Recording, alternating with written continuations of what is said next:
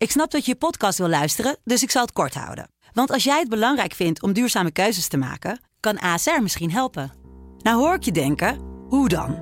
Nou, bijvoorbeeld bij het duurzaam herstellen van schade. Of de premies die we beleggen volgens ons duurzaam beleggingsbeleid. Dat bepaalt waar we wel en juist niet in investeren. Wil je meer weten over welke duurzame keuzes ASR maakt? Ga dan naar asr.nl slash duurzame keuzes. ASR doet het. Zo, dan kan je nu lekker naar je podcast luisteren.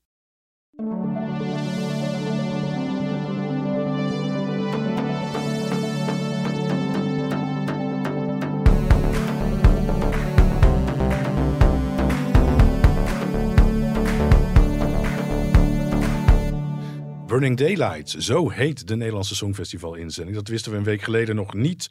En ondertussen is het lied gepresenteerd op woensdagavond 1 maart. Tijdens uh, Khalid en Sophie tv-programma, dat steeds meer aandacht besteedt aan muziek, zei Sander Luitinga. Lantinga. Lantinga, je hebt hem gelijk. Hoi Richard. Hoi. Hey, dag Katja. Welkom bij het Songfestival Koorts. Sander Lantinga zei erover dat Burning Daylight gaat meteen na één keer luisteren onder je huid zitten. De gelegenheidsduo Dion Cooper en Mia Nicolai zeiden uh, ter plekke ook nog dat ze voor de winst gaan. De videoclip werd geshowd. Heel veel geruzie daarin, uh, maar met een hoopvolle tekst. En Cornald Maas zei voor aanvang van die videoclip in die laatste seconde toch nog even dit erover. De coronapandemie geschreven. Duncan heeft die twee dus bij elkaar gebracht. Het is een liedje, zeggen ze zelf, een ode aan uh, vallen en opstaan. Dat je jezelf elke keer weer opnieuw kunt uitvinden, ook als dat niet zo lijkt nieuwe kansen kunt krijgen. Dat je nooit kwetsbaar kunt zijn als je jezelf kwetsbaar opstelt en je verhaal met anderen kan delen. En dan kun je het verleden achter je laten. Goodbye Old Life, dat gaan ze ook zingen in deze tekst, in dit nummer. Burning Daylight. Ja, laten we een stukje luisteren. I've never been good at crying, always wanted to be the tough type. I'm sorry, just human,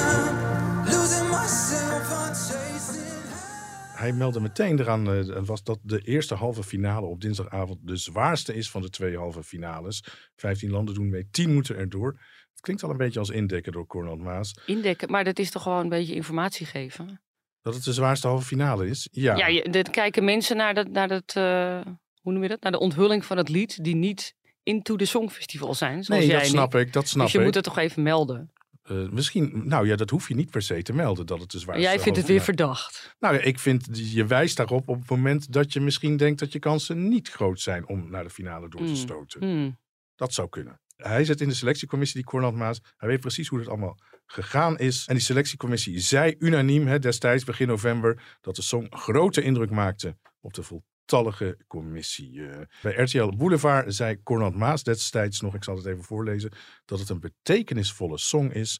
Heel onderscheidend, kansrijk en vrij uniek. Toen ik het liedje voor het eerst hoorde, zei eh, Cornald Maas, dacht ik meteen, wauw. En deze song, nou ja, vonden wij het beste. Klaar? Frank. Goedemorgen. Welkom. eh, Goedemiddag. Welkom, Goedenavond. welkom bij, wanneer Ja, we nemen dit ochtends op. Ja. Maar ja. Welkom bij Songfestival Koorts. Dankjewel. Eh, we, hadden, we, we, we hebben afgelopen week al een beetje geappt. En toen schreef jij, ja, ik vrees dat de naam van Duncan, de selectiecommissie, er met een roze bril heeft naar laten kijken. Ehm, ja, ik, ik kan het me voorstellen dat dat met als commissie natuurlijk iets met je doet. Dat is natuurlijk als Corolla iets inzendt naar Zweden ook. Dat is wel iemand die het Songfestival voor je naar ehm, je land toe heeft gehaald. Dus die ben je wel dankbaar. Dus ik denk wel als zo'n persoon iets instuurt, dan kijk je daar denk ik anders naar. Dan dat eh Annemiek uit Zaandam eh, dit nummer had ingestuurd. Wat er alleen denk ik niet aan afdoet, dat ik het kwalitatief wel een heel mooi, eh, goed liedje vind. Alleen, ja, wat Katja net zegt, dekt Cornel zich in. Dat vraag ik me af. Ik denk gewoon dat hij heel realistisch is. En dat hij gewoon ook heeft gekeken naar die, twee, die eerste halve finale. En dat je ook niet de, de verwachtingen al te hoog mag maken. Want dat wordt denk ik toch wel een heel spannende halve finale. Waarin dit lied niets waarvan je zegt, nou, dat gaat zomaar door. Nou ja, de verwachtingen zijn natuurlijk wel de afgelopen weken steeds naar een hoger plan getild. Elke week werd er wat gezegd van, hé, hey, dat komt eraan, we zijn er trots op. En dan, eh, eh, lieten ze dat gebed weer horen vorige week bijvoorbeeld. Och, dat gebed. Nou ja, ze deden van alles om, a- aandacht, om, om het nummer onder de aandacht te brengen. Nou En ja, dus- dat is gewoon een PR-campagne. ja, en de, dat, dat, zo noemde jij het ook. En, en dat is onderdeel van de verwachtingen invullen. ja, ja, Ja. scheppen. Ja, Ja, ja. precies. Ja, en of je die dan waar kunt maken. Ik vraag me af, dat vind ik heel interessant wat er dit jaar gebeurt. Want als we dan kijken naar eh, kwaliteit, ehm, dan vind ik dit lied vergeleken met de arcade. Dan doe ik dan eigenlijk hetzelfde als we doen met Euphoria van Loreen en Tattoo. Dan vind ik arcade mooier dan dit lied. Ik vind Euphoria, Euphoria beter dan Tattoo. Ja, Maar toch, Tattoo staat, Loreen staat gewoon helemaal bovenaan. Terwijl eigenlijk zou je verwachten dat Duncan, omdat er dus een winnaar ook aan verbonden Nee, is. dat ben ik niet met je eens. Nee, maar het, het, ik, ik vind het wel vreemd dat Zweden al meteen met stip op één staat. En Ja, heb Nederland sta- juist. Heb je staging gezien? Ja, zo'n zonnebank. Ik dat bedoel, is wel een verschilletje. De Ja, staging en is die al stem en die, en die Ja. presence van, van Loreen zelf al. Ik bedoel, dat is... Maar wij zijn echt Die kan, bij de van, die, kan, boekmakers. die kan bij wijze van spreken Shalalali gaan zingen. En dan staat ze nog bovenaan. Snap je? Ja, maar wat maakt, dat vind ik dus interessant. Wat maakt dat het is- dan dat dat, is Loreen De dat wel... aanwezigheid van Loreen, die heeft dat gewoon. Maar dan zou dus betekenen als ehm, Duncan Lawrence dit lied had gezongen, dan hadden we nu wel hoger gestaan bij de boekmakers. Nee, gemaakt. nee, nee, dat geloof ik niet. Duncan Lawrence is niet Loreen. Met Nee. alle respect, hè? Nee, Want ik dat- ben hem eeuwig dankbaar. Ik denk van niet. Ik denk dat als Duncan Lawrence zelf het liedje had gedaan, dat de aandacht er veel meer op gericht Ja, zou als zijn. hij Ja. als voormalige winnaar bedoel je. Ja, op die ik. manier. Ja. ja, en dan wordt er anders naar gekeken. Ja. Ja, maar dat vind ik wel interessant. Want ik denk dat hij juist andere mensen een podium wil geven waar ehm Loreen eh, inderdaad gewoon voor de winst gaat. En dan zit daar natuurlijk die, die machine van Zweden achter. Die er dan denk ik voor zorgt dat ze op één staan. En ik vind het bijzonder dat wij met dit liedje een paar plaatsen gezakt zijn bij de boekmakers. Want als ik het afzet tegen wat er nog meer in die halve finale zit, dan vind ik dit een heel uniek geluid in die halve finale. ja, maar ik vind het nog steeds, ik vind het echt niet sterk genoeg. Ik vind het niet, ik, ik twijfel of dit finale waardig is. Ik moet nog een live versie zien, hè? Ja, Want dat, iedereen. dat, ja. dat is alles bepalend ook. Het lied is alles bepalend, is één. En dan twee is de, de opvoering. Maar die selectiecommissie, wat jij zegt, vind ik echt heel interessant. Want is dat alleen omdat Duncan een lied heeft aangeboden? Of zitten die mensen sowieso, probeer ik me dan voor te stellen, in een soort bubbel? Want ik hoor, hoor ik nou dat ze iets van 400 nummers hebben moeten afluisteren? Zeiden ze? een, aantal, een, een paar honderd nou ja, dat is natuurlijk week. gekmakend. Het wordt, helemaal gek. Ik denk dat ze heel veel liedjes ook na één minuut uitzet. Nee, maar ik word, ik word wel gek van die, van die, van die, van die rond de 40 nummers die we ieder jaar eh tondels moeten nemen, zeg maar. En dan moet je er 400 met aandacht moet je lu- naar luisteren, neem ik aan. En is het dan zo dat er zoveel slechte nummers gestuurd worden, dat je hiervan zegt, nogmaals met alle respect, dat je hiervan zegt unaniem, nou dit wordt hem hoor, dit is het echt. Dan denk ik, nou, dat valt ook wel mee hè. Ik vind vind, dat, ik, vind dat, ik vind dat oprecht, intrigeert dat mij. Ja, ik vind het wel interessant, want wij zitten voor de, eh, de mensen die luisteren, wij zitten met elkaar in een, eh, een, een WhatsApp-groepje. Ja, Dat, dat hebben we de Malle Molen eh, genoemd. Zelfs moet dat allemaal naar voordat buiten ons, toe dit, ja? toch leuk, voordat eh Lady Hester kwam te overlijden. Helaas noemden we dat al zo, dus dat is ook al een soort eerbetoon aan haar. Maar daarin vond ik het grappig dat eigenlijk de eerste reactie van Richard en mij was eigenlijk niet zo positief. En Niet zo positief. als Jullie de- waren echt... nou, ik ga het niet herhalen wat Nee, maar als je daarna maar- nog een keer ernaar luistert en je laat dat even los. Ja, als ik er nu naar luister, dan denk nooit ik wel. na een eerste keer. Ik bedoel, dat weet ik van mezelf. Na een eerste keer vind ik niks leuk. Behalve uh, Maar jij vindt het voorjaar, nog ik. steeds helemaal niks. Nou, helemaal niks. Het is wel aardig, maar het is wel aardig. Daar wil je de oorlog niet mee. Ik zie een soort tweekamp. Als ik, als ik kijk naar de buitenlandse reacties. Of ze vinden het mooi, of ze vinden het moi. Nou, daar word ik ook niet heel blij. Ik vind het bij elkaar heel lauw ontvangst eigenlijk. En ik vraag me dan af. Ik vraag me serieus of die selectiecommissie dat die unaniem. Wat, wat, wat maakte dat ze hier unaniem voor hebben gekozen? En waar is Ilse? Ik vraag me af waar Ilse is de hele tijd. Moet die niet in de selectiecommissie? Die heeft ons één keer de tweede plek en één keer de eerste plek bezorgd. En die is hiermee gekomen toen. Nou ja, wat daar gebeurd is, dat weet ik ook niet. Het is wel, ehm, denk ik, algemeen bekend dat ik wel een aantal jaren ook ehm, als delegation host eh, eh, als vrijwilliger heb gewerkt bij het Songfestival. En ook wel ehm, de ploeg van Avrotros aan de gang heb gezien. En ja. mij verbaasde het ook dat inderdaad Ilse verder niet meer betrokken werd bij het Songfestival. Ja, wat daar de reden van is, dat is verder alleen maar speculatie. Nou, dat is natuurlijk voor de radio altijd leuk om ergens over te speculeren. Maar eh, ja, nu je het zegt, ik had er nog niet over nagedacht, maar dat we inderdaad de naam van Ilse de Lange, die in mijn optiek toch ervoor heeft gezorgd dat eh, Duncan Lawrence ehm, ja. naar het Songfestival is gegaan en ook nog gewonnen heeft. Eh, natuurlijk, zij, de artiest zelf natuurlijk ook, maar zij is daar wel, heeft een groot aandeel in gehad. En ja, dat zij daarvoor niet de erkenning krijgt die een ander wel krijgt. Ja, dat blijf ik nog steeds heel vreemd vinden, maar ik weet niet wat daar de reden van is. ja, maar zij, zij heeft twee keer bewezen dat ze er oog voor heeft. Absoluut. Katja, wil je nog iets zeggen over die selectiecommissie? Nou, wat, wat ik nu heb gezegd Ja. eigenlijk. Ik, ik, het roept gewoon heel veel vragen bij mij op. En eh, dat er, niet- dat er niet één iemand tussen zit die dan zegt, nou, dit is leuk voor op de radio. Maar eh, dat Nee. verbaast mij oprecht.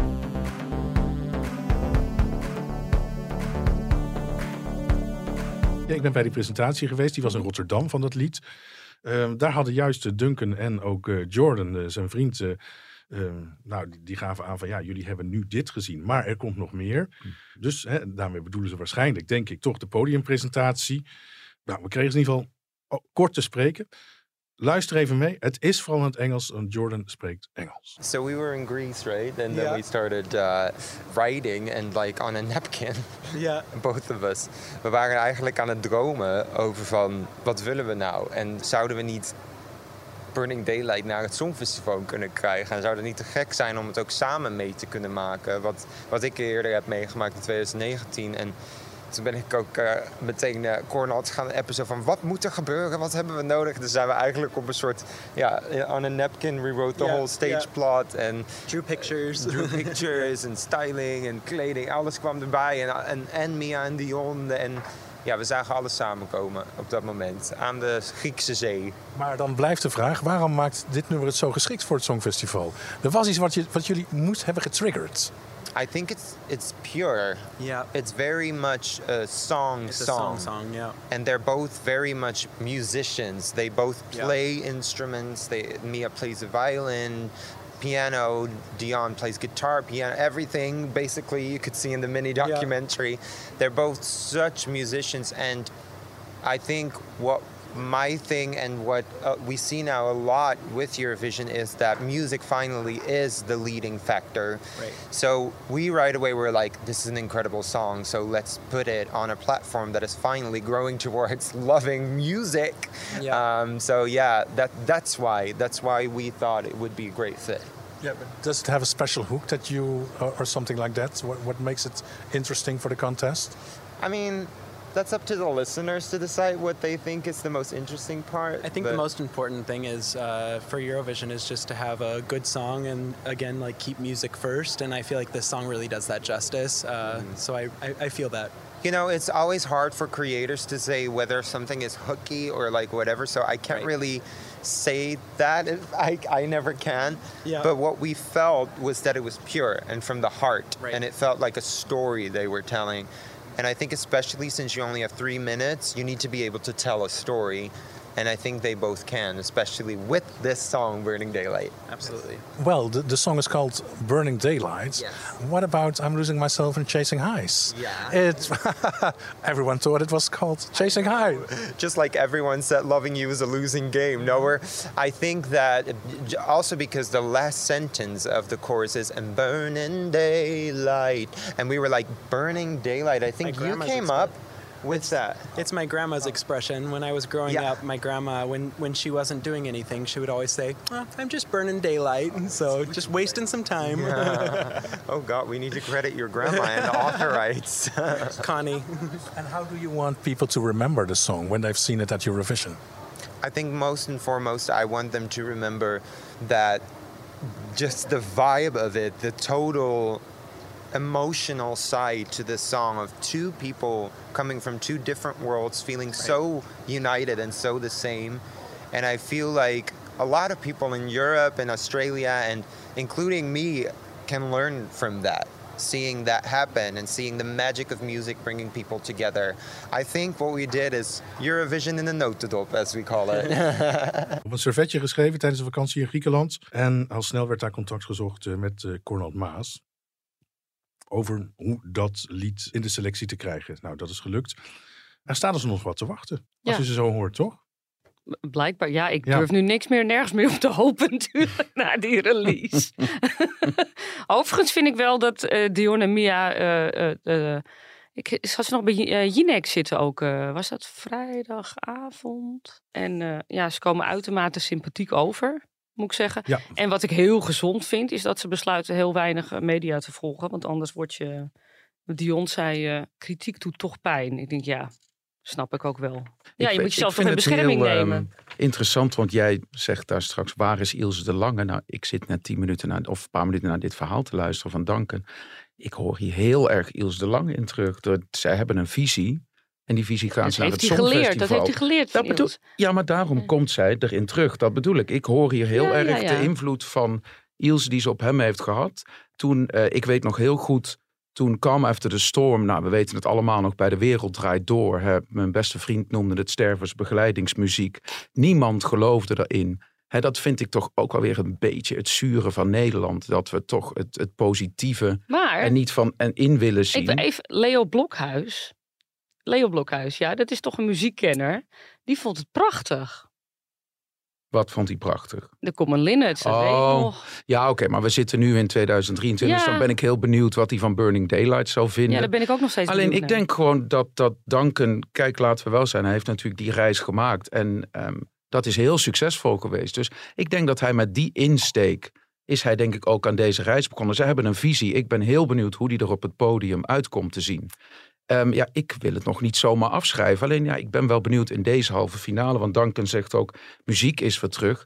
Ja, dan ben ik heel benieuwd wat Duncan Lawrence van Cha Cha Cha uit Finland vindt. Want dat is, denk ik, nou, al die jaren hebben we eindelijk weer een Verka Seduchka-achtig lied op het Songfestival. Wat eigenlijk zo bizar is dat Oh, het gewoon gaaf is. Verka doet oké. Ja. Nou, qua Cha Cha Cha, dat was ook zo bizar wat daar op het podium gebracht wordt. Dat je verstaat helemaal niet waar het over gaat. Maar in één keer het pakt je. Dus ik vraag me wel af of ehm, het Songfestival echt weer een liedjesfestival is geworden voor de muziek. Eh, of dat gewoon ook nog steeds plek is voor dit soort optredens zoals Cha Cha Cha, Kroatië. er is maar voor op. alles plek op het Songfestival. Ja. Ja, ik zou het, als ik dat stiekem mag zeggen, ik zou het toch wel weer leuk vinden als Nederland. ehm, tuurlijk, die singer-songwriter, dat is heel succesvol. Tot nu toe altijd geweest. Ik zou het ook wel weer leuk vinden als Nederland een keer uitpakt met iets wat zo raar, vreemd is en een risico eh, loopt. Ja, ja, neemt. ja, dat zou ik ook heel leuk vinden. Ja, en dan ook gewoon goed. goed. Ja, dat mag het, wat Duncan zegt, dat mag het publiek bepalen wat goed is. Maar neem een Ja, risico. je snapt wat ik bedoel. Verka Sedutska is gewoon, weet je wel, dat is lachen, gieren, bullen, maar het is ook goed. Ja. In zijn soort. Ja, zeker. Net zoals Cha Cha Cha, denk ik, Oh. in zijn soort geweldig van. Finland weer terug naar de Nederlandse inzending. Ja, sorry. Ja. Want eh, we hebben ook heel kort kunnen spreken. Een eh, kennismakingsgesprekje kunnen hebben met Mia en eh, Dion. Inderdaad, buitengewoon, buitengewoon prettige en leuke, sympathieke mensen. Eerst wa- was het een, eh, een goede avond. Ik weet niet meer welke dag het was, maar het was in Amsterdam. Eh Duncan, Jordan en ik hadden samen een documentaire gekeken. We waren ontzettend geïnspireerd geraakt. Hebben toen een liedje geschreven. Die heeft Duncan toen ingezongen. Toen daarna kwam een beetje het idee van... Goh, misschien kunnen we er een duet van maken. En toen werkte ze samen met Dion. Zei Duncan, wat nou als we Dion erbij betrekken? Wij herschrijven het om het ook bij Dion te laten passen. En dan gaat het een duet worden tussen Dion en Mia. Nou ja, geweldig. Daar zei ik ja tegen. Jij zei er ja tegen. We kwamen samen, hebben het herschreven. En zo kwam het tot stand. Maar dan toch de vraag, waarom is een duet beter dan een solo? Ja, ik, op de een of andere manier is daar nooit die vraag tussen ons ook ontstaan. Het was gewoon een hele natuurlijke keuze om het als een duet te doen. En het was echt niet het, het beeld toen we het hadden geschreven, was niet, oh we gaan hier Eurovisie meedoen. Dat was gewoon, we gaan een tof liedje schrijven. Ja, het is denk ik meer een, een onderbuikgevoel. En ik was hier niet eens bij, maar een onderbuikgevoel wanneer je iets aan het maken bent. Ja. Maar hey, wacht even. Op deze manier kan het nog beter en bijzonderder worden. Ja. En dat is ja, de blend van ons tweeën. En als drie mensen een liedje hebben geschreven, is er dan ook nog ruimte voor jou? Ja, zeker. En gelukkig wel. Dus, dus ik kreeg eigenlijk op een zilveren blaadje van... nou, we hebben gewoon dit, dit geweldig toffe idee. Laten we eraan gaan zitten en herschrijven... zodat jij je verhaal erin kwijt kan. En toen hebben we nog... outro hebben we ja, we hebben met eh, Luc van der Ginten, de producer van de song, hebben we in de studio gezeten. En hem echt helemaal uitgewerkt, zodat hij helemaal bij Mia en bij mij past. Dat was gewoon heel, helemaal te gek. Daarna is dan Sean Meyer er nog mee aan de slag gegaan. Ja. Die heeft het weer een soort van geapt. Dus zo ontstaat het allemaal lagen. Dat is, hoe dat werkt met liedjes is eigenlijk altijd heel leuk. Is de tekst belangrijk in dit lied? Ja, Ja, zeker. Waarom? Waar gaat het over? Nou, de tekst en de boodschap zijn voor ons heel belangrijk, omdat het heel dicht bij ons staat. En, en Burning Daylight is voor ons echt een, een ode aan vallen en opstaan. Inzien dat we allemaal gewoon maar mens zijn. Dat we fouten maken, dat we soms echt in benarde situaties zitten of dat we het moeilijk hebben. Maar dat dat juist heel menselijk is, dat iedereen dat overkomt. En juist vanaf dat punt zelf de keuze maken Ja. van ik ga voor iets beters en ik laat achter me wat niet meer werkt. Juist. En dat is echt het stukje Goodbye Old Life van ons liedje. En we gaan door voor iets beters. Nu eh, beginnen de voorbereidingen voor Liverpool misschien pas echt. Hoe wil je dat eh, Nederland wordt herinnerd eh, op het Songfestival dit jaar? Ik wil zeggen als een heel eerlijk land. En dat we iets heel echts hebben neergezet. En iets wat.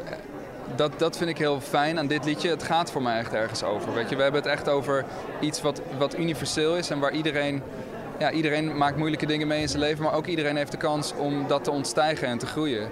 En, en ja, dat hebben wij persoonlijk meegemaakt, maar dat maakt iedereen mee. En dan dat- dat lied, ehm, hoe zou je dat omschrijven? We hebben, ik, ik stel deze vraag omdat we hier met journalisten wel zitten van nou, waar lijkt het eigenlijk op? De sound zou ik eigenlijk misschien wel, als ik het zou moeten trekken naar andere artiesten, als dat is waar je naar, naar vraagt, zou het voor mij Coldplay. Ja, ik vind het wel qua piano vind ik het een stukje Ja. Coldplay. En ook wel qua sfeer en gewoon ook wel qua eerlijkheid en dat het een singer-songwriter song is, maar dat het ook een band vibe heeft. Ja. Uiteindelijk is het denk ik lastig omdat we niet de studio in zijn gegaan met het idee van we willen iets maken zoals Coldplay, Oasis, eh, wat dan ook. Maar het is echt een combinatie Ja. geweest. Dus van Mia, Duncan, Jordan, ik, Luke, Sean. En, en dat komt samen tot dit. Ja, dat liedje was ook nog eens eh, langer dan drie minuten. Dat is dus ingekort voor het Songfestival en ook voor de presentatie eh, afgelopen week. En op een gegeven moment word je op je schouder getikt door een eh, perswoordvoerster van Altijd. Avrotros. Ja. Van, ja, dit was je laatste vraag wegwezen. En toen wilde ik nog vragen aan Dion en Mia of ze nou nog meer plannen hebben om samen muziek, muziek te maken. En de grappig is dat ANP na mij die vraag wel eh, kon stellen. Mhm. En daar zeiden ze dat dat niet het eh, plan is op dit moment. Waar ik wel een beetje. Ja, ik word overal moe van natuurlijk. Dat het weet de luisteraar Katja. inmiddels wel. Maar eh, eh, die PR-machine rondom eh, de tekst van het liedje. Dat is zo ongeveer in 2016 begonnen met Douwe Bob.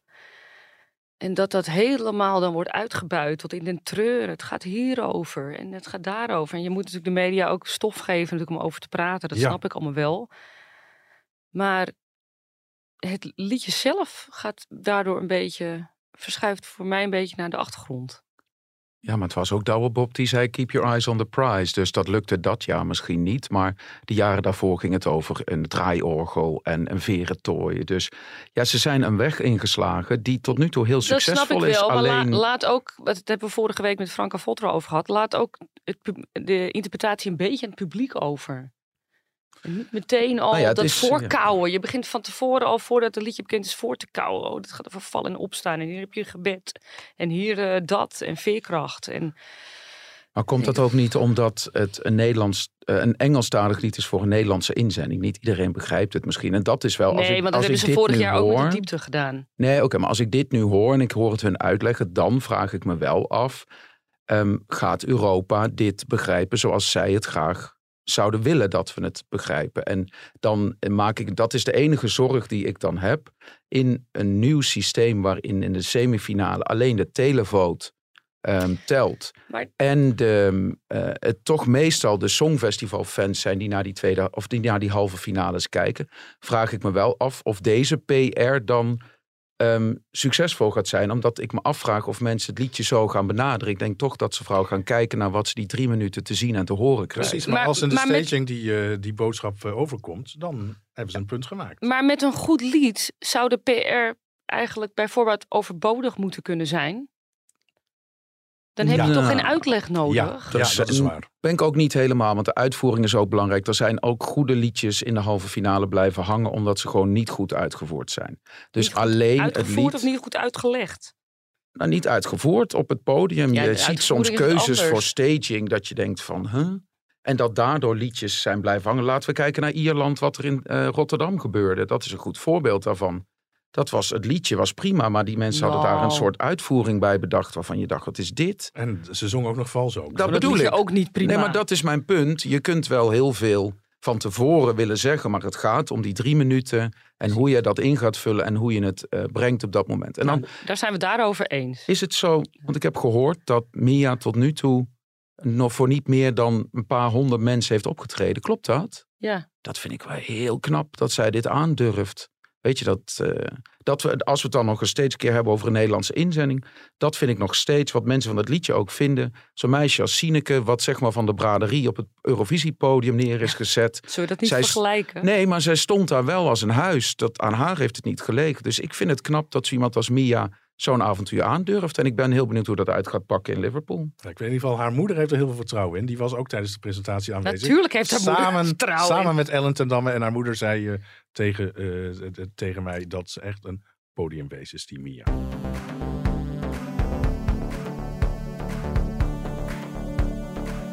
Naast Nederland zijn er nog vijf andere inzendingen bekendgemaakt eh, de afgelopen week. Heel even kort de- daar langs. IJsland. Zangeres Dilja gaat met het liedje Power naar Liverpool.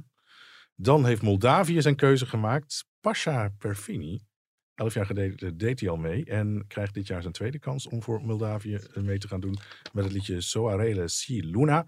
Beetje een etnisch dansnummer. Ehm, ik heb alleen de puntentelling gevolgd eh, van de Moldavische finale. En in die nationale finale stonden ook Sunstroke Project en ook Aliona Amoon. Zij werden tweede en derde. Hoe waren die nummers? Ik heb dat helemaal niet gehoord. Ehm, nee, ik heb het ook niet gehoord. Oh, ik heb je alleen het winnende lied gehoord. Ik heb de puntentelling, puntentelling gezien. En ook Mia Nicolai schreef mee aan een nummer in de Moldavische voorronde. En dat lied eindigde op een zevende plek. Tien liedjes deden mee. Duitsland stuurt Lord of the Lost naar Engeland met het liedje Blood and Glitter. Gaan we het later over hebben. Cyprus eh, stuurt Break a Broken Heart. En we wisten al dat Andrew Lambrew dat gaat zingen. En dan hebben we nog Servië. Luke Black heeft de nationale finale daar gewonnen met het liedje Samomi Spava, als ik het allemaal goed uitspreek. Hij werd eh, overigens tweede bij zowel de jury als het publiek, maar pakte wel de hoofdprijs. En we gaan hem zien in Engeland. Ja, helaas geen Hurricane 2.0 met Nee, Somi maar die echt in de achterhoede. Hè? Heel jammer. Ja. Ja, het is ook Mag niet... te huilen in een hoekje Ze van? hebben niet de sletterigheid van die meiden die er in Rotterdam stonden. Nee, nee. Dat heb ik al Oh. gezien in die, halve, in Nee. die finale. Hurricane deed twee jaar geleden mee voor Servië, een, Ja. eh, een damestrio. Dat was, dat was fantastisch om te zien. Eh, eindigde ook behoorlijk hoog, eerlijk is eerlijk. En eh, deden dit jaar mee, maar in een hele andere bezetting. Juist. En dus kennelijk minder sletterig. eh, ja, dan, eh, absoluut. twee jaar absoluut ja. De kaartverkoop voor Liverpool gaat van start op dinsdag 7 mei via Ticketmasters. Kaartjes voor de halve finale gaan kosten tussen de 34 en 320 euro. En de finale is nog wat duurder. Dus Slik. zijn- ja, slik. Ja. Het zijn wel weer heel hoge prijzen eh, dit jaar. Het lied van eh, Griekenland zou vandaag worden uit. We, we, we nemen dit op hè, op maandag eh, 6 maart. Heel vroeg in de ochtend. Het lied van Griekenland is uitgesteld. Dat zou vandaag bekend worden Ja. gemaakt. En dat wordt uitgesteld naar later deze week. En iedereen vraagt zich af waarom. Nou, er is één eh, eh, reden die heel tragisch is. Dat is het treinongeluk dat natuurlijk vorige week heeft plaatsgevonden in Griekenland. Mhm. Waarbij eh, meer dan 50 doden zijn gevallen. En daar vonden ze het niet gepast om dat nu met Bombari dat lied bekend te maken. Maar er is een tweede reden. Ja, daar wees je vorige week al op. Vertel. Vorige week hadden we het over de rechtszaak die eh Melissa Mansoukis had eh, eh, aangespannen tegen de ERT. Zij was namelijk tijdens die stemronde die van tevoren heeft plaatsgevonden, was zij publieksfavoriet. Tenminste, van de 70-koppige publieksjury. En zij heeft een rechtszaak aangespannen en de uitspraak is ook vandaag. Dus nou, dat wordt nog spannend. Volgende week weten we daar meer over te vertellen waarschijnlijk. dan, eh, zeker. En dan de gekkies. Oh, de gekkies. Nou, als je het nu al zo zegt, dan krijg ik dat weer op mijn dak. Maar eh, ik kreeg kritiek. Ik kreeg kritiek. Jij? Ja, Oh, nou, dat is natuurlijk niet de eerste keer, want ik deel ze zelf ook uit. Dus eh, dan kan je dat verwachten. Eh, maar het was van iemand, eh, eh, ik ga geen naam noemen, die ik, die ik eigenlijk tijdens mijn Eurovisieperiode in dat perscentrum best wel hoog had zitten. En eh, altijd eh, hard heeft gewerkt volgens mij om, eh, om er wat van te maken in zijn functie. Maar die heeft zich geërgerd aan mijn uitspraken dat er fout volk rondloopt in het perscentrum. Dat die mensen waar wat aanklooien. hij was van mening dat ik daar een heleboel mensen tekort mee zou doen. Daar wil ik toch op terugkomen. Want Mhm. nua- nuance is natuurlijk niet mijn sterkste punt. Dat, dat, Hey, en dat als die persoon nu excuses verwacht, dan Nee, kan hij dat nee, ook nee. vergeten. Ik, nee, ik maak geen excuses. Maar ik wil het wel toch even, toch even op terugkomen. Want eh, toen vier weken terug Nathan Rijns hier was... eh, Toen heb ik gezegd dat er heel veel hobby-sites eh, zijn... waarvan vele uitgroeien tot professionele sites. En dat er mensen zijn die er naast hun betaalde werk... heel veel werk in steken. Die nemen twee weken vrij om daarbij te kunnen zijn. En die zijn daar twee weken lang bezig. Maar ik wil ook noemen wat daar ook rondloopt. En dat zijn inderdaad mensen die er gewoon met de pet naar gooien. Heigerig achter artiesten aanlopen. eh azen op promo-cd's. Die zijn er ook. En ik vind dat ik dat ook moet benoemen. Daarop aanhakende, dat eh, ik ervaar dat ook zo. Alleen aan de andere kant denk ik wel dat het merendeel van de mensen die daar rondlopen... gewoon heel serieus, bijna op religieuze wijze met het Songfestival ook, maar dat bezig maak je zijn. natuurlijk dat, ook een beetje. En dat doe ik ook. Maar wat ik wilde- hè? Dat ja. maak je ook een beetje gestoord. Wat ik wilde natuurlijk. zeggen, dat is misschien een bruggetje naar een, een volgend thema. Zijn het nou die mensen geweest die ervoor gezorgd hebben dat de EBU besloten heeft om, om de halve finales of de voorbereidingen en de repetities niet meer, dat de pers daar niet meer bij aanwezig mag zijn? Ik vind dat echt zo jammer dat ze die keuze hebben gemaakt, want de, de pret van al die mensen die bijna ehm, het Songfestival als hun, hun religie zien, worden gewoon een hele spannende week van het jaar ontnomen omdat je dus, dat was altijd zo leuk om mee te mogen kijken van, oh, en wat hebben de artiesten bedacht? En wat gaat er goed, wat gaat er fout?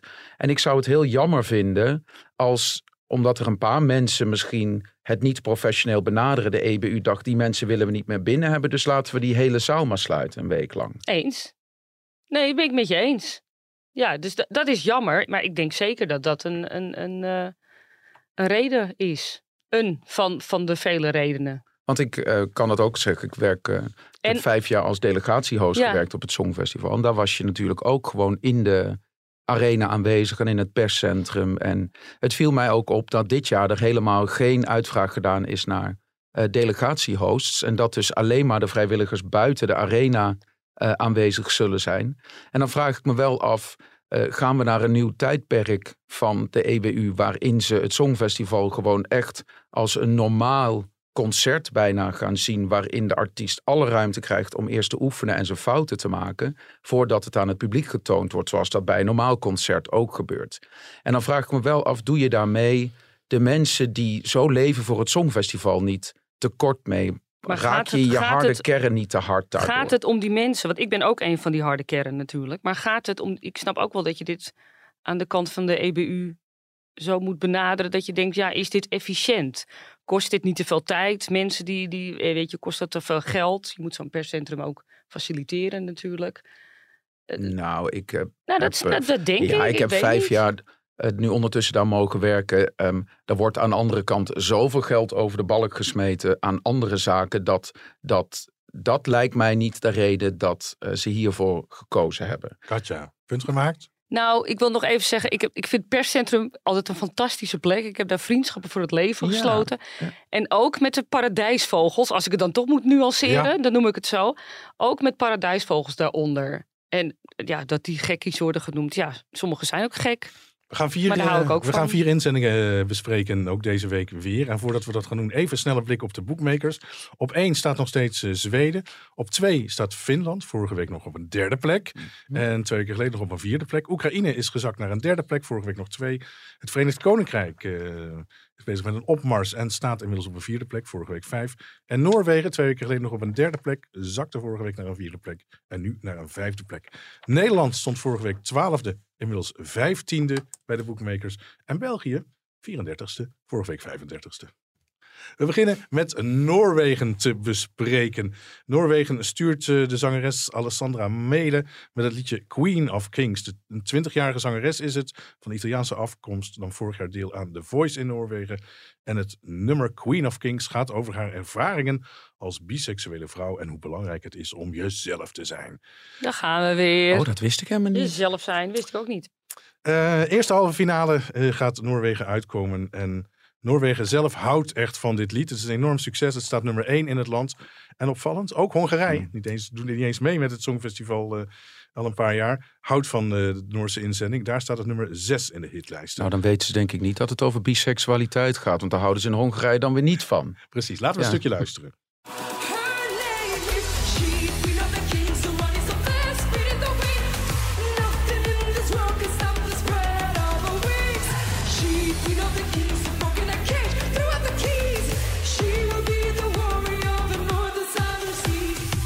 Ja, van Noorwegen wordt elke jaar eigenlijk steeds heel veel verwacht. Want uh, het land heeft een uitstekende staat van dienst. De laatste tien keer dat het land een deelnam, bereikte het land maar liefst negen keer de finale. Dus echt een hele goede score.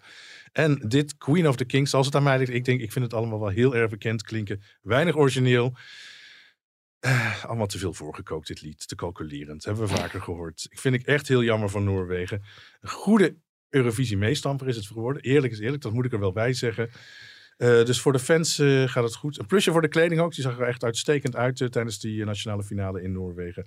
En ik hoop dat volgend jaar Noorwegen weer iets origineels doet. Het zal wel doorstoten naar de finale. Maar ik vind het eigenlijk niet finale waardig. Katja? Nou, het, begon met, het begint met zo'n Keltisch riedeltje. Nou, daar krijg ik echt jeuk van. Als ik ergens niet van houd, is dat Keltische, die Keltische sound.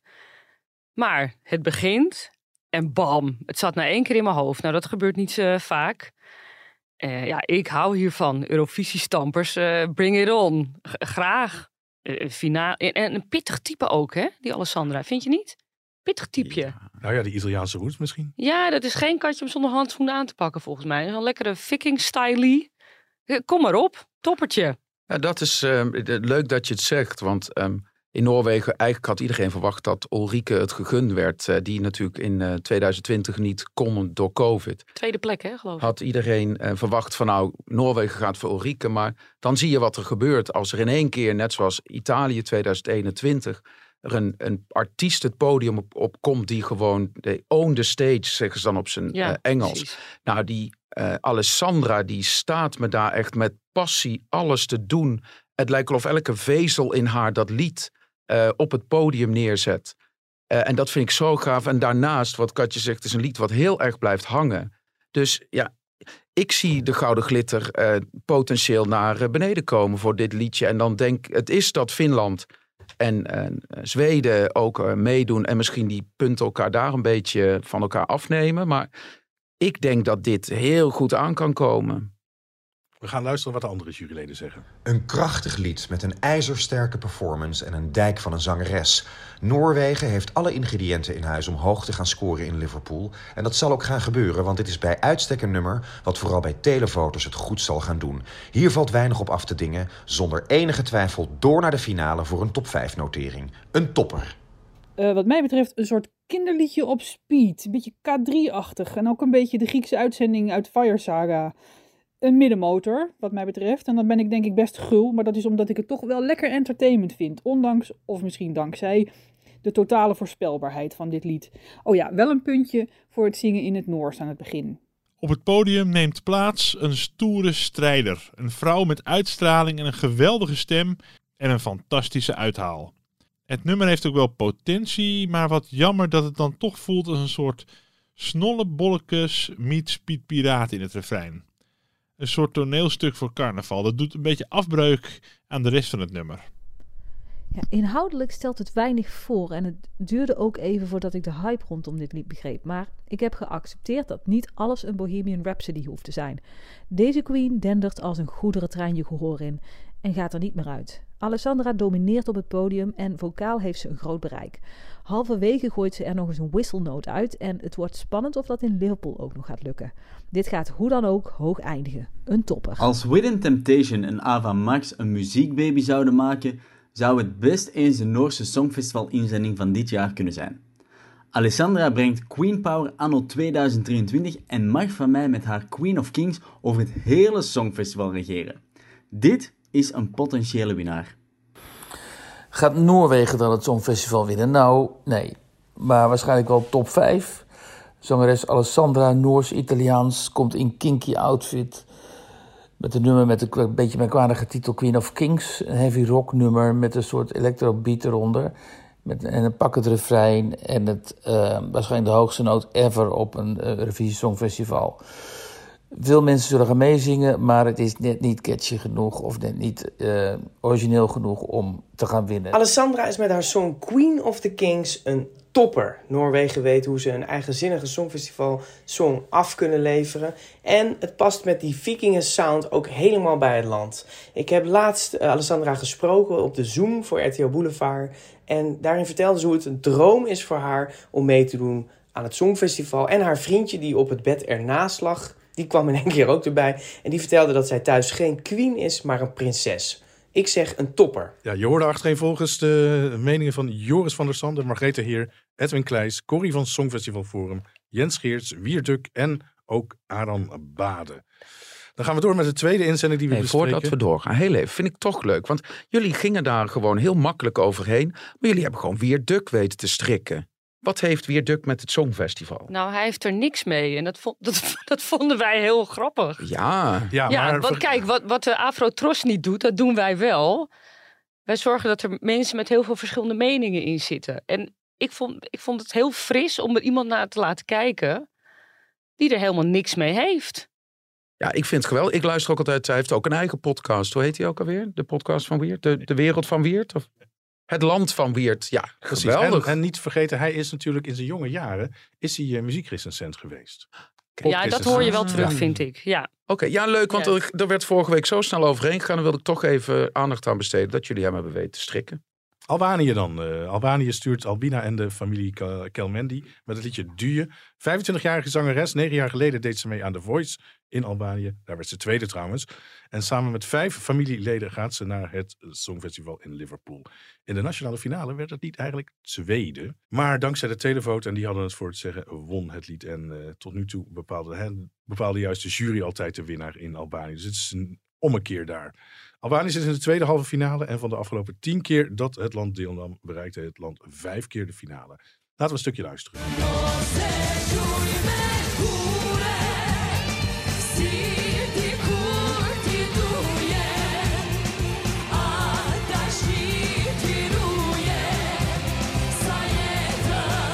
Ja, Al Albanië met Albina en uh, Familia Kelmendi. Doet met haar, en het liedje Doe je.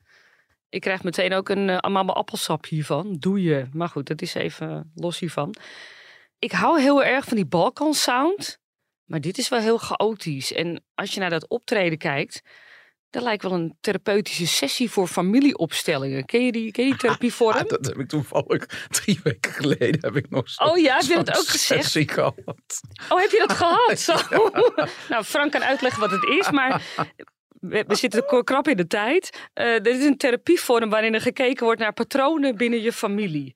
En als je dan kijkt, dan staat die vrouw staat daar te zingen. Dan komt haar broer achter haar, die, die fluistert haar wat in. Er komen twee zussen, waarvan eentje een beetje een cynical lookalike is, die, die een beetje stug doorzingen. En dan komen, lijkt wel, haar ouders op de proppen ineens. En die beginnen ieder aan een arm van haar te trekken. Dus ze wordt als het ware verscheurd en drama. En uh, ja, ik hou van drama, maar op het eind haalt ze dan zo'n nepsnik. Nou, dat trek ik echt niet. Oh, dat is gewoon geen snik, dat is gewoon gekrijs. Terwijl zo. Nee, het was geen gekrijs, het was uh, dit. Ja, ja ik, uh, sorry hoor. Wat, maar dus niet finale waardig? Of een, uh, nee, ja. nee, flopper. Oké, okay, ja. Frank. Ik. Ja. ja, ik had de fout gemaakt. Ik was even vergeten dat ik hier te gast zou zijn. Dus ik had gewoon mijn riedeltje voor um, de, de reviews uh, ingesproken. Ja. Ik wil hem toch even deze even oplezen. Ja. Um, uh, het lied begint met een mystieke Arabische uithaal, maar wordt al vrij snel vlak. Op een Albanees feest zal men hier vast een paar rondjes met ome Koos en tante Ans op kunnen dansen. En die heeft ze dan ook meegenomen in haar achtergrondkoor. Waarbij ome Koos zich echt af lijkt te vragen waar hij in vredesnaam beland is. Ik ben benieuwd wat Sascha Baptiste van deze familiereunie gaat maken op het podium. Maar het is Albanië en die verrassen wel vaker met een plek in de finale. Dus voor mij een middenmotor. Oké. Okay. Overigens geschreven door dezelfde uh, componist die het lied van 2019 heeft gedaan voor Albanië.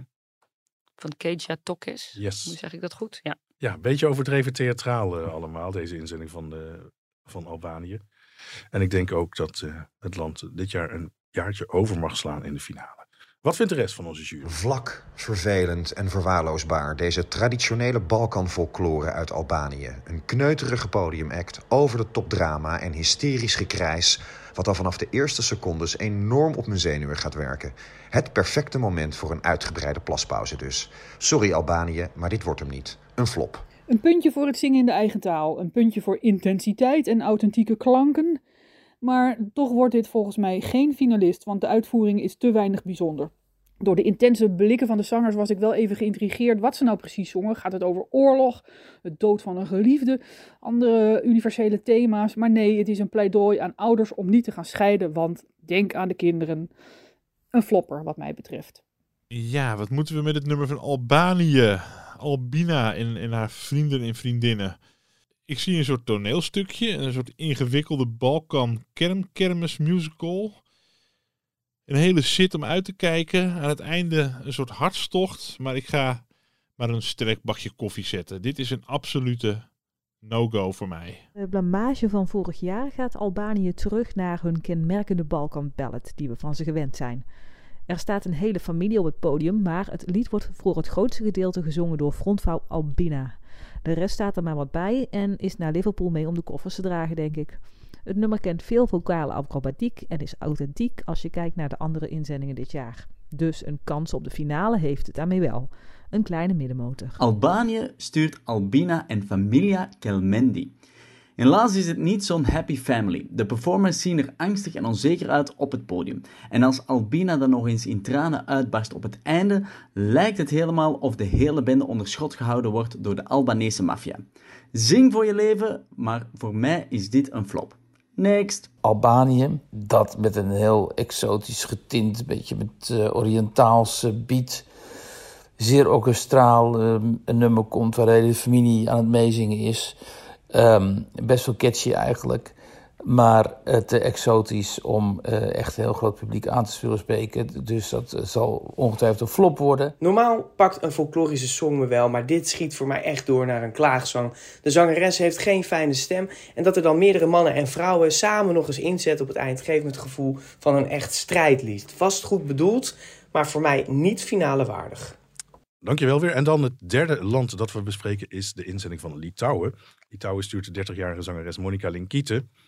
En met het liedje Stay. Litouwen treedt uh, op op donderdagavond om de tweede halve finale. En bij de laatste tien deelnames, zeven keer, haalde Litouwen de finale. Oh, wauw. Oh, dat was ik ook even. Ik had een Best track veel, record ook veel. uh, slechter in mijn hoofd Best zitten. Ja. Even een stukje luisteren.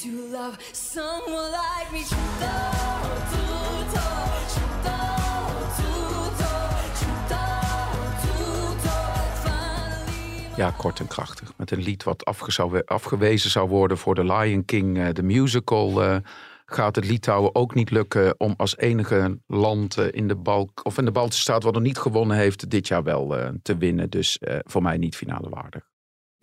Ja, Monica Linkiet, dat nummer van 2015, dat Ja. vond ik echt verschrikkelijk. Dat was dat nummer eh, wat je eigenlijk zo weer zou vergeten. Dat zong ze samen met die Faidas eh, Baumilia, zeg ik dat Mhm. goed? Baumila.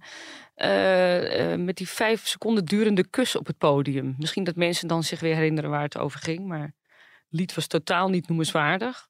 Ze zijn ook achttiende geworden toen. Maar ze zingt dus Kuto, wat is het? Shuto Otuto. Dat is Litouws, denk ik. Ja, dat is een etnische eh, talisman. Dat is een soort uitdrukking om, om eh, te laten weten: eh, blijf bij jezelf. Gaan we weer. Blijf bij jezelf. Vind jezelf terug. En dat lied lijkt daar ook over te gaan als je naar die tekst kijkt. Want stay, dat, dat, daarin lijkt ze te vragen aan de ander: wil je bij me blijven? Maar volgens mij is die ander zijzelf.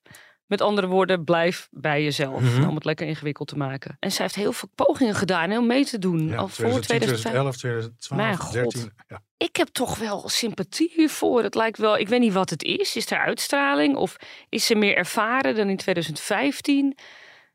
Ja, het heeft iets sympathieks of zo. En daarom denk ik, ik denk niet finale waardig per se. Ik denk een middenmotor. Ja, dus wel finale waardig. wel finale. Oh, is dat zo? Ja, Katja Zwart, Ja, maar dan in het rechte rijtje. Dan, dan zeg je nu, eigenlijk zeg je nu dat dit beter is dan Burning Daylight. Dat heb ik niet gezegd. Nou jawel, want die vond je nee, niet nee, finale is- waardig. Nee, Dat zei je. nee. De luisteraar kan het terugluisteren. Katja Zwart vind dit Nou, lied beter dan dit. Burning Daylight. Nee, nee, dat is ook niet waar. Ik vind allebei. Hij heeft je toch nog iets positiefs over dat lied gezegd. Maar goed, finale waardig en maar een middenboter. Eh, ik vind het eigenlijk gewoon een degelijk standaard lied hoor, van Litouwen. Niet slecht. Nou, maar dat is Nederland toch ook? Een degelijk standaard lied. Hap, hap. Yes. Het wordt door de achtergrondzangeressen gedragen, vind ik. En het verveelt snel. Wat mij betreft, Litouwen is niet finale waardig. Wat denkt de jury hiervan? Een 13 in dozijn radio-popdeuntje wat zich onvoldoende weet te onderscheiden. Ook de niets om het lijf hebbende podiumact en de Barbara Dex Award waardige outfit van de overigens sympathieke zangeres Monica maken dat er al niet veel beter op, waardoor er maar één conclusie mogelijk is voor Litouwen. Helaas niet door naar de finale. Ik wil echt zo graag voor Litouwen zijn dit jaar. Want mijn stiefdochter is verloofd met een heel leuke Litouwse jongen. Maar helaas, dit lied grijpt me niet. Enerzijds is het wat eentonig en voorspelbaar. En daar waar het dan eh, wat uithalen heeft, eh, geven die me juist eh, flinke koppijn. Toch?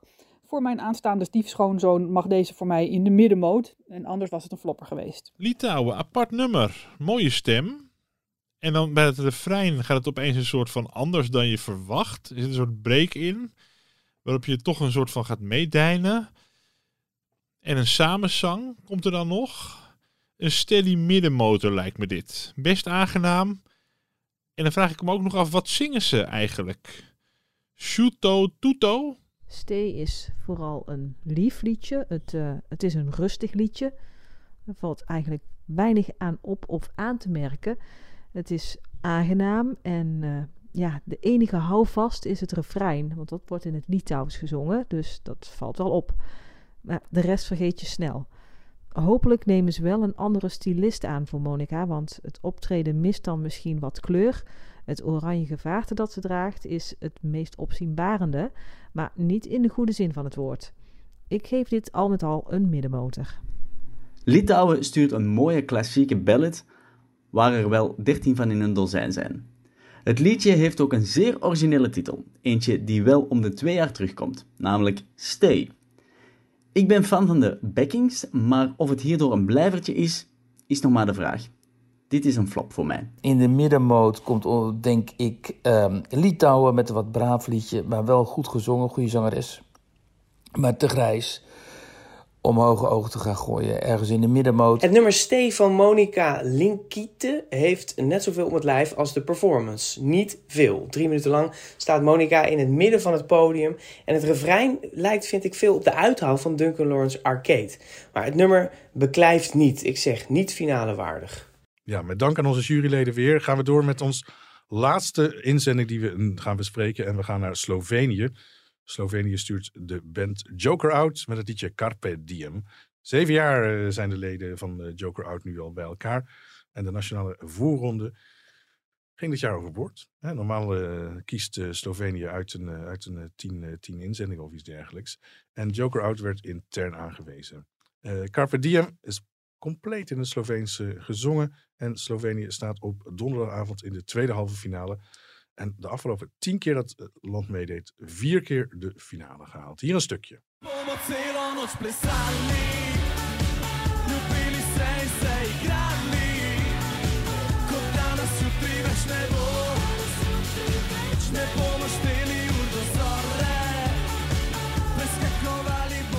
Ja, voor Sloveense begrippen een prima inzending, moet ik zeggen. Makkelijk in het gehoor liggend popliedje. Meeslepend ook. En gaat wat mij betreft de finale zeker halen. En eh, wat me ook opvalt is een hele enthousiaste eh, band die daar op het podium staat. eh. En zo te zien is het in, Slo- in Slovenië ook gewoon echt een meezinger als je het publiek eromheen ziet. wat mij Ja, maar betreft... dat is toch een opgenomen iets? Wat is dat nou weer? Als je naar het publiek kijkt, is het een meezinger. Nou goed, ga door. Wat mij betreft een middenmotor. Ja, natuurlijk is het allemaal opgenomen. Maar ik weet niet in hoeverre het publiek is opgezweefd om mee te klappen. Om Ja, mee wat te denk je zelf? Ik denk dat dat wel eens zou tegenvallen. Katja. Ja, ik hoorde Joker out. En dat is heel kinderachtig van mij, maar ik, heb, ik sloeg op tilt. Want ik heb een allergie voor clowns en pierrots en jokers. En als ik dat woord alleen al hoor, dan denk ik, oh, de gadverdamme. Had ik ook in 2012 trouwens met eh, de inzending van Armenië. I'm a joker. Hij, hij sprak dat uit als I'm a joker. Nou, jeuk werkelijk. Maar goed, toch gekeken. En ehm, ja, ja, ik vind het liedje niet heel bijzonder. Maar die jongen die dat zingt, die pakt de camera. De camera houdt van hem. En ik denk mede daardoor dat ze doorgaan naar de finale. Middenmotor. Kijk, dit is nou zo'n inzending waarvan ik de boekmakers, ik begrijp het gewoon niet. Want dit staat ergens op plek 25, 26. Dat snap ik wel hoor. Ja, nou, ik vind het echt een heel leuk liedje in de eigen taal gezongen. Vrolijk, een enthousiaste band. En dan vraag ik me echt af hoe dat bij de boekmakers dan eh, bekeken wordt. Ik vraag me sowieso af wat eh, dit jaar gaat gebeuren bij de boekmakers. Omdat ook zij de eerste week van de repetities niet Ja, dat mogen wordt heel interessant om te Ja, zien. dus ik Ja. denk dat zoiets als waar de Common Linnets van konden profiteren. Ik denk dat die weg is afgesloten dit jaar. Dat je in één keer naar de eerste repetitie omhoog eh, kan gaan. Maar ik moet dit toch even gezegd hebben. Want alle mensen die mij kennen, die weten dat ik nooit een mogelijkheid eh, laat passeren. als ik het over het vrouwelijk geslachtsdeel kan hebben. Beste mensen, luister naar dit liedje. En dan zult u horen dat in de eerste paar seconden ze letterlijk zingen. Zit aan mijn klit. En alleen daarom al een topper. Kijk, we zijn eh, buitengewoon positief over Statement Slovenië. is gemaakt, ja. Is de rest van de jury dat ook? Zo op het eerste gehoor doet deze Sloveense poprockbijdrage weinig tot je de podiumact ziet en dan gebeurt er toch wat. Het plezier en overtuiging waarmee de band Joker Out staan te performen en dan met name de charismatische zanger die werkelijk van je scherm spat, geven het lied wat extra's mee, waardoor dit zomaar eens een verrassing zou kunnen opleveren en Carpe Diem in de finale terechtkomt. Mijn zegen hebben ze, een middenmotor. Puntje voor het zingen in de eigen taal, puntje voor de leuke retro bluesjes, puntje voor de gitaarsolo en een dikke punt voor het feit dat ze mij halverwege het lied wisten te verrassen. Lekkere energie, lekkere boodschap, lekkere beat, een topper. Joker Out, een aardig rock-pop liedje van zwoelkijkende boyband. Eh, ja, lekker. Echt zo'n nummer, dat zit er elk jaar wel tussen, wat echt zo'n tussendoortje is, wat een beetje energie geeft in de avond. Hopelijk eh, programmeren ze dit ook ergens in het midden van, eh, van de avond. Al betwijfel ik of het publiek in Liverpool net zo lekker meezingt als bij het optreden in Slovenië. Een middenmotor. Slovenië is geen hoogvlieger op het Songfestival, maar wat mij betreft hebben ze dit jaar met Carpe Diem de juiste inzending gekozen. Joker Out lijkt en klinkt als een jongensband dat het oeuvre van Blur in het Sloveens speelt. En hun enthousiasme en charisma spat van het scherm. De boodschap van het nummer is pluk de dag en dans de hele nacht door, want de realiteit is vaak al donker genoeg. Zonder één woord te begrijpen wordt die boodschap luid en duidelijk overgebracht. Het mag duidelijk zijn, dit is voor mij een absolute topper. Volgend jaar gaan we niet naar Slovenië. Maar één ding is zeker: de prijs voor best geklede performers mag tot hiertoe wel naar Joker Out gaan. Met Carpe plukken ze de dag en mijn aandacht. Zeker wanneer de gitaarsolo aan bod komt. Joker Out brengt fris en fruitige verschijningen die middenmotorwaardig zijn. En dan de flop van het stel deze week is Slovenië. Zo'n typisch samengestelde boyband met uber enthousiaste jongens op eh, gitaren en drum. Die eh, doen alsof ze enorme gitaarvirtuozen eh, zijn, maar het niet zijn. Met een heel grijs nummer komen en dan denken dat ze daarmee de top gaan bestormen. Nou, ik denk het niet.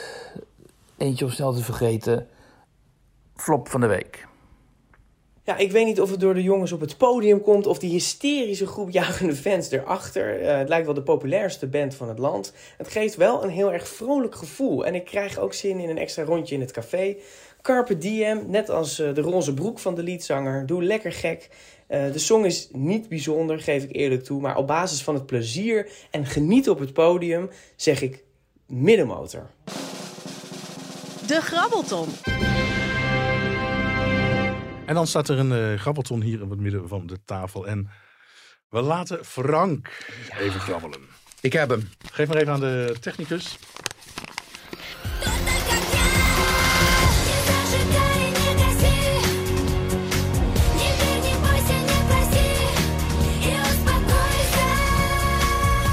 Oh, ja. Die eh, twee potten. Oh, dat mag je niet meer zeggen. Oh, eh, nou, Tattoo. ja, die, eh, die twee potten. Maar we zijn bij de Telegraaf, dus hier zijn we niet woke. Dus dat mag ik gewoon zeggen. Nu- Tattoo. ik herkende het helemaal niet in het begin. Nee, terwijl Hoe kan je dat niet herkennen? Hoe kan je dat niet herkennen? Dit was een heel ding. Dit was een ding toen. Ja. Is dat het jaar dat Michel meedeed? Eh, 2003. Oh, nee, die deed in 2001 mee. Oh. Wat deed er in 2003 mee? Deden we mee? Esther Hart. Oh, oké, Esther Hart. Ja, dan haal ik dat door Geweldig elkaar. vond ik dat. Esther Ja, Hart. dat had ik nu liever besproken dan die twee eh, dit- Russische hier, hing, hier hing een ding omheen. Want zij hadden gedreigd dat ze zouden gaan zoenen op het podium. Ja. Ja, 2003, we hebben het over 20 jaar geleden. Nou ja, ik vond dat toen al niet heel bijzonder dat ze dat zouden gaan doen. Maar de EBU wilde dat niet. En die had gedreigd met disqualificatie. Dus je zat met spanning af te wachten. En op een gegeven moment was er een moment waarop leek dat die ene die ander ging zoenen. En die ander die, die trok zich toch maar terug, toch? Die, die, die durfde niet of zo. Tenminste, ik weet niet of dat allemaal... Dat was waarschijnlijk ook allemaal eh, opgezet. Maar eh, dat is wat ik me daarvan Ja, herinner. ze liepen aan het einde van het lied volgens mij wel gezamenlijk. Volgens mij misschien nog wel hand in hand de trap af. Nou, Ja, nou, hand in Ja. hand. Nou, nou, ja. ja. Wat Maar weet ja. jij daar nog van? Nou ja, ik weet, ik weet dat het een hele spannende puntentelling was dat jaar. Eh, Tur- Turkije won volgens mij dat jaar. België werd tweede. En België zegt dat dit Rusland was. En dit was, Ja. ja, de- Rusland, eh Tattoo werd derde, wat we net, eh, wat we net hoorden. En was toen ook een bekende popduo, hè? Ja, ze hadden ook In al hits gescoord in heel Europa. Het was echt, eh, er was niet aan te ontkomen. Terwijl ze heel verveeld ook die persconferenties deden. Ja, ja, ja. Dat vond ik wel grappig. Ja, Ja, maar dat zegt niks bij het Songfestival. Ik heb nog nooit zulke saaie, vervelende... of mensen die zich verveelden op het festival gezien... als die Nicky en Ellie uit Azerbeidzjan in 2011. En die wonnen ook, dus dat zegt niks. Ik vind, als we dit lied dan hier bespreken... Als we het dan moeten we het ook over Rusland hebben... dan blijf ik het heel bijzonder vinden... dat twintig jaar geleden dat land nog twee... eh, eh, ja, eh, lesbiennes, laat ik het zo noemen... althans die een poging deden tot... eh, naar het Songfestival stuurt nu in één keer eh, haten ze homo's. Dus ja, wie weet waar Rusland over twintig jaar weer eh, mee meedoet. Ik blijf dat heel, eh, heel bijzonder vinden. Maar dat vind ik ook alweer mooi. Het Songfestival laat ook alweer een beetje de tijdgeest eh, zien. Oké, dan eh, gaan we afsluiten, zo ongeveer weer. Eh, maar niet voordat we eerst even gaan eh, luisteren naar eh, een van de artiesten die ooit deelgenomen heeft aan het Songfestival. Die binnenkort in Nederland komt optreden.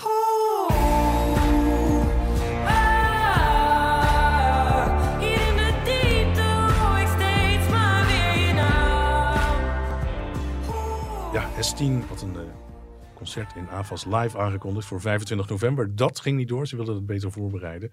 En nu gaat het door op 28 april. Katja. Jij bent vorige week naar Maneskin geweest. Ja, vorige week maandag, absoluut. Hoe was volle, dat? Volle bak. Enorm veel... ehm, Zeg het, bakvissen. Oh, eh, nou, bakvissen. Er werd heel veel meegezongen. Eh, Tieners. We zeggen voor de nieuwe tieners, generatie. Jonge, tieners, Ja? ja? ja, jonge vrouwen. Ze hebben enorm veel vrouwelijk publiek. eh, het is een echt, een echt rock'n'roll concert. eh, hè, de- de- de- ja. Maar vond je het goed? Ja, het was hartstikke goed. Het was hartstikke goed. Het had niet, maar het had veel minder om het lijf. En je ziet ook, je ziet ook dat Thomas en Victoria. Ja. Ethan is de drummer, toch? Ja. Ja. ja. Eh, Thomas en dragen de show veel meer dan de zanger. Die zitten Oh, veel ja? meer, veel meer. ehm, Oh, wat grappig. ja. Je zou toch omgekeerd ja, denken? ja, je zou zeggen Damiano, de zanger, die gaat, eh, de- die gaat er met de eer vandoor. Ja. Die, ehm, eh, die knalt hem er wel in. Maar op het podium zijn die twee veel meer met elkaar bezig. En ze springen ook een aantal keren het publiek eh, in. Dat, dat werkt eh, uiteraard altijd heel goed. Ja, per saldo gewoon een goed, degelijk rockconcert is het geworden. En- Degelijk, oh. Ja, nou ja. ja. Schrikkelijk woord, ja. Ja, nou dat was het wel. Ja. Eh, ik denk dat iedereen daar genoten heeft, ik ook. Om daarna de, de, de- bij de merchandising heel veel geld uit te geven. Heb je een t-shirt gekocht? Ik heb een t-shirt Oh, gekocht van ben je toch een heerlijke fan. Ja. Mag ik nog iets? eh, de S10 kwam net eh Ja, aan bod. 28 april eh, wordt ja, het als we, we hadden het net bijvoorbeeld over een land als Litouwen, wat, eh, waarvan artiesten regelmatig proberen te gaan of zelfs gestuurd worden. Ik zou heel graag S10 nog een keer terugzien op het Eurovisie Songfestival, maar dan met een van haar bangers. Een van die electro-nummers die Oh, zij ook tof. heel goed doet. Ja, dat hoor. zou ik echt heel gaaf vinden. Want ik was heel erg onder de indruk van haar ook eh, als artiest ook op het Songfestival. Echt heel erg leuk. En als ik dit ja. liedje nu weer hoor, dan denk ik nog steeds... Wat, eh, wat een leuke tijd was dat vorig jaar in Turijn. Mede door dit liedje. Nou, lieve mensen, dankjewel voor het luisteren weer naar deze editie van Songfestival Koorts. Wij zijn er volgende week weer en dan hopelijk met de Griekse inzending.